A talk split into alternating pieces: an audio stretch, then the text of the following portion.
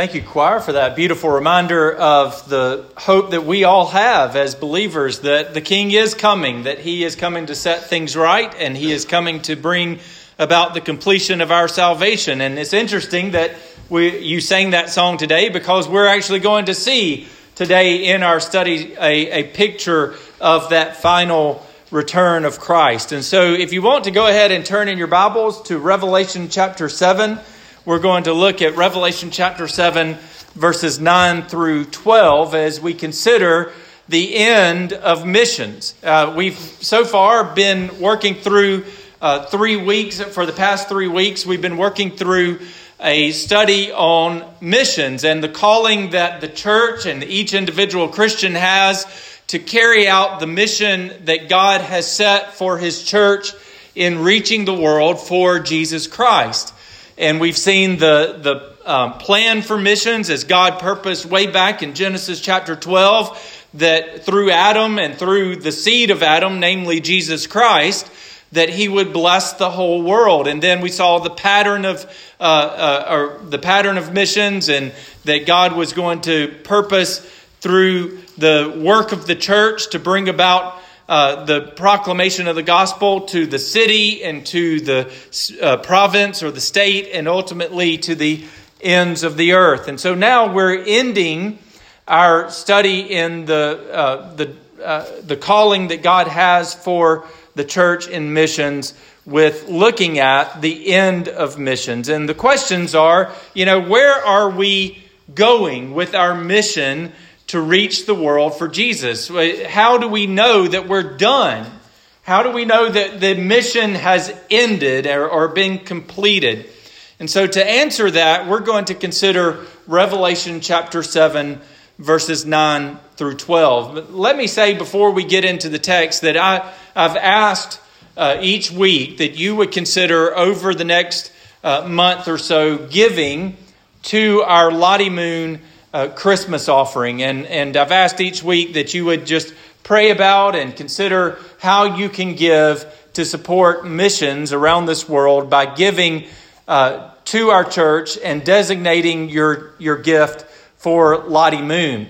And I'm very pleased to announce already, and I haven't gotten the, the final numbers. We won't have the final numbers till the end of December, but already you have given over $6,000 to support Lottie Moon Christmas, the Chris, Lottie Moon Christmas offering uh, through our church. And so I hope that if you're already, uh, you've been thinking about how to give and praying about how to give, that that will be an encouragement to you and that others have already given and, and are supporting this ministry and, and uh, that you um, will be a part of that as you give and, and prayerfully consider how you can give to support international missions through this offering this, this month.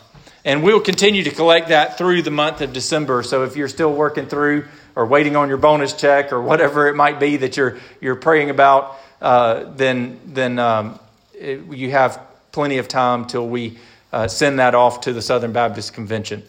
So let's read Revelation chapter 7, verses 9 through 12 as we consider the end of missions today.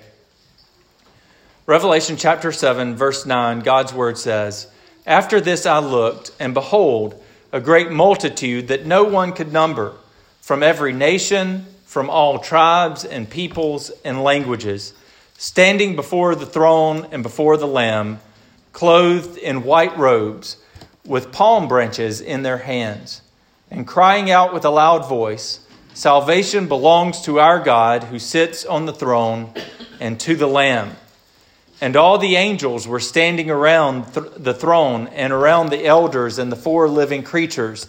And they fell on their faces before the throne and worshiped God, saying, Amen. Blessing and glory and wisdom and thanksgiving and honor and power and might be to our God forever and ever. Amen. Let's pray. Heavenly Father, as we come to your word today, we believe that your word is truth. Your word reveals how things really are. Though the world around us may be crumbling, though uh, uh, times seem to be at an end, though we struggle to see any good in this world, yet we know that you have a perfect and good purpose for us, and that your end will be a good and perfect end. And so, Lord, I pray that as we study and we consider what your word would say to us today, that you would work among us, that you would work through your Spirit to draw us to yourself, to draw us closer to you, and to send us out from this place ready to serve you. I pray all these things in Christ's name. Amen. So, from this passage today, I want you to see two points. I want you to see that missions ends with the reconciliation of the world and the rejoicing of God's people. So, first, missions ends with the reconciliation of the world. Now, if you're a student of the book of Revelation and you've studied it for any length of time, and if you're even going to get uh, even a, a a fingernail grip on the book of Revelation, you're going to have to study it for the rest of your life. But if you've studied it at any length, you know that it is a book that is full of patterns. In fact, the, the book is all just one big pattern on top of another, on top of another. And one pattern that you'll notice if you study the book of Revelation is that there's a tendency with the author, John, to pause in the midst of all of the judgment and the destruction that God is bringing on the world. And he will pause in the midst of that judgment and destruction to give a heavenly perspective. And this passage that we've just read is just such a moment. After God has poured out wrath through what are six seals that are in a scroll. And as God unrolls the, or Jesus unrolls this scroll and breaks each of the seals, judgment is pronounced on the world in these different forms of destruction and judgment. After all of that, John turns the camera on the throne room of heaven. And what do we see? We don't see the wars of the first two seals. We don't see the economic decay of the third seal, or the disease of the fourth seal, or the persecution of the fifth, or the natural disasters of the sixth. No. Instead, we see a world that has been reconciled to God. There are two types of reconciliation that I want you to notice that John mentions here in this beautiful picture of heaven. First, John sees a reconciliation among men. Notice in verse 9 that there is this great number that no one can count. And notice what the number of people, this multitude, is made up of. It is made up of people from every tribe, from every nation, from every language. Understand that missions means the reconciliation of man with his fellow man. The end of missions is that man will be reconciled with his fellow man. As the gospel spreads through this world, people are reconciled to each other. There are amazing stories throughout this world of how God, through the gospel, reconciles enemies to each other. Tribes who once hated each other now join together in song. Where one race used to enslave another, now they worship together before the throne of God. And what is it that makes this reconciliation possible? Notice that they are all united around the worship of the Lamb of God. You see, brothers and sisters, the result of faith in Jesus Christ should be, ought to be, ought to be, or is brotherly love. Jesus even says, they will know you are Christians by your love for one another. The way that we know that the gospel has taken root in the heart of believers is that we love our fellow man. The book of Philemon paints a picture of what this reconciliation looks like. In that very short book, and I would encourage you in your Lord's Day reading to go and, and read that book. In that very short book, Paul writes to a wealthy believer named Philemon because his, his slave, Onesimus, has run away and has found Paul. And in the process of running away and hiding with Paul, Paul has witnessed to Onesimus, and Onesimus has become a believer. And now Paul is sending Onesimus back to Philemon with one hope that Philemon will receive him as a brother in Christ and will set him free. You see, brothers and sisters, the gospel of Jesus Christ takes precedence over every other worldly concern. It takes precedence over our allegiances to our family, to our clan, and even to our nation. It takes precedence over our pride and over our hurt feelings and over our preferences. And because it takes precedence over all of those things, it means that we should love our fellow brother and sister in Christ above all of those things. Has your brother or sister in Christ hurt you by some wrong dealing that you had with him or with her? That love that you have with your brother and sister in Christ should take precedence over that hurt? Has your brother or sister in Christ offended you, maybe by some off comment that they made at some fellowship here at the church? Then your love for your brother and sister should take precedence over those hurt feelings. Second, John says, Uh, John sees a reconciliation between God and man. In verses 9 and 10, John gives us two indications of this reconciliation between God and man. First, he says that those who are part of this great multitude are wearing white robes. Notice in, verse 9 he says he's wear, that everyone in this crowd is wearing a white robe. Now, this attire of a white robe has a great deal of significance.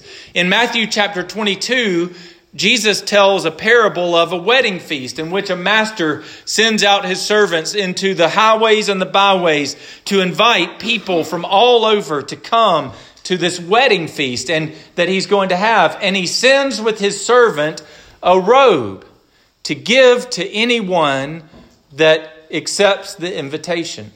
And that robe is meant to say that the person that comes to this wedding feast has been invited by the master. The robe in the parable meant that those who came had been invited, and those who didn't have a robe were thrown out of the wedding feast. So, those who are before, before the throne of God in Revelation chapter 7 have been invited by the Master of heaven. Also, the robes are white which symbolizes purity. Notice down in verse 14 that we didn't read, but down in verse 14 of chapter 7, an angel explains to John that the members of this multitude are wearing robes that have been washed white by the blood of the Lamb. So those who are before the throne of God have been made right or declared right by God and have been purified not by their own works, not because they are worthy to be there, but because of the blood of the Lamb that has washed their robes white. The other indication of the reconciliation between God and man is in verse 10. This multitude sings out, Salvation belongs to our God and to the Lamb.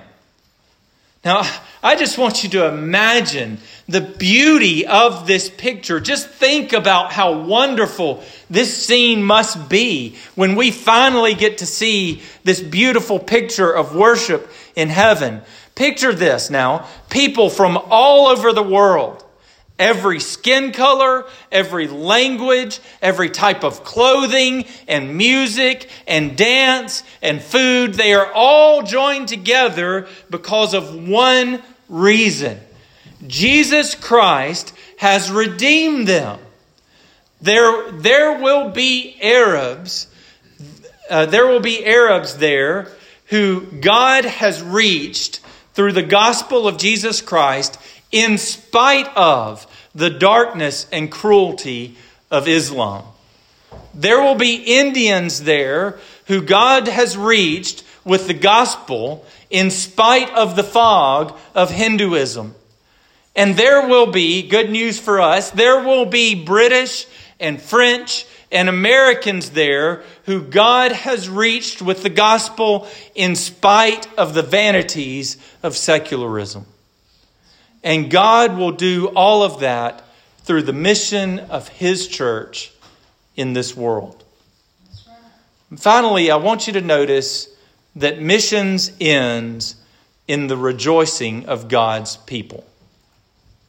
The scene that we witness in this passage is a huge worship service in which this great multitude joins together with the angels and the elders and the four living beings before the throne of God in this responsive singing. And it's really a lot like what we just did in our hymn that we were singing just before I got up here, where the congregate or the women would sing the, the high part and the men would sing the low part in response. And, and you have this echoing that goes on between those who are singing in this great multitude. The multitude sings out and praises the Lamb, and the angels and all the heavenly host answer back with praise uh, and, and amens to what has been said. This is the ultimate reason for why we should care about missions. Missions expands the worship of God in this world and points forward to that day when God will redeem the whole world and the whole world will worship the Lord in the new heavens and the new earth. So, brothers and sisters, I believe with all of my heart that the church is to be a picture of this reconciliation and this rejoicing. And the church also should work to bring about reconciliation and rejoicing in the world. If we're going if we are doing what we are supposed to be doing as a church, we should be a place of reconciliation. That means that we should reconcile with each other when we have sinned against one another. We should seek forgiveness and restoration. It means that we should, if we're offended, that we should be ready to forgive. And it means that if we are the offender, then we should be ready to be forgiven and admit our wrong and seek reconciliation. This is not a place for pride or for sinful re- rebellion. This is a place for reconciliation. It also means that we should seek reconciliation with our fellow man. I believe that one of the darkest stains on our country is the racial division that has existed since its founding. That stain lingers even now. We see it in protests and in uh, hung juries and in guilty verdicts and in all the things that we deal with on a regular basis in our culture, even to this day. It hangs over our culture like a, a, a heavy blanket. And there is no place where this is felt more than in the church. If the church is to be, if the picture of heaven that we've just read is a picture of every race joined together in praise, why is it that it is so hard to do that here on earth? Even sadder still is the fact that we often allow our racial prejudice to get in the way of our mission. We can so often be hesitant or even resistant to share the gospel with someone of a, of a different race. We might avoid inviting them to church because we just don't know how the church is going to respond or how that person might feel about coming to our church. Brothers and sisters, these things should not be. Our church should be a place of rejoicing. We should pursue the worship of our God with every fiber of our being. And we should want the whole world to do the same. We should so long for that day when the world will join together in worship that we would we work diligently to see God's mission prosper throughout this world. It's my hope that our church will constantly work in missions so that we might see the world that worships the one true God. Let's pray. Heavenly Father, I thank you for the truth of your word, and I thank you for the, the picture that we see of heaven, where we are united together as uh, people of different races and backgrounds and languages to worship the one true God because of the unity that is brought about by your Son, Jesus Christ. And Lord, I pray for that reconciliation to start here. I pray for it to start with Antioch West Baptist Church as we uh, carry out the calling that we have to reconcile, to be reconciled to one another as brothers and sisters in Christ, but also to be reconciled to our fellow man and to pursue reconciliation in this world. And Lord, I pray that we would be a church of rejoicing, that we would be a church that worships faithfully, but that also seeks to bring this world to be, bring about the, the worship that is intended for this world, that w- would be a place where you are magnified, that we would see the, your kingdom come and your will be done on earth as it is in heaven. Lord, I pray that you would bless us now as we respond to you. In Christ's name I pray. Amen.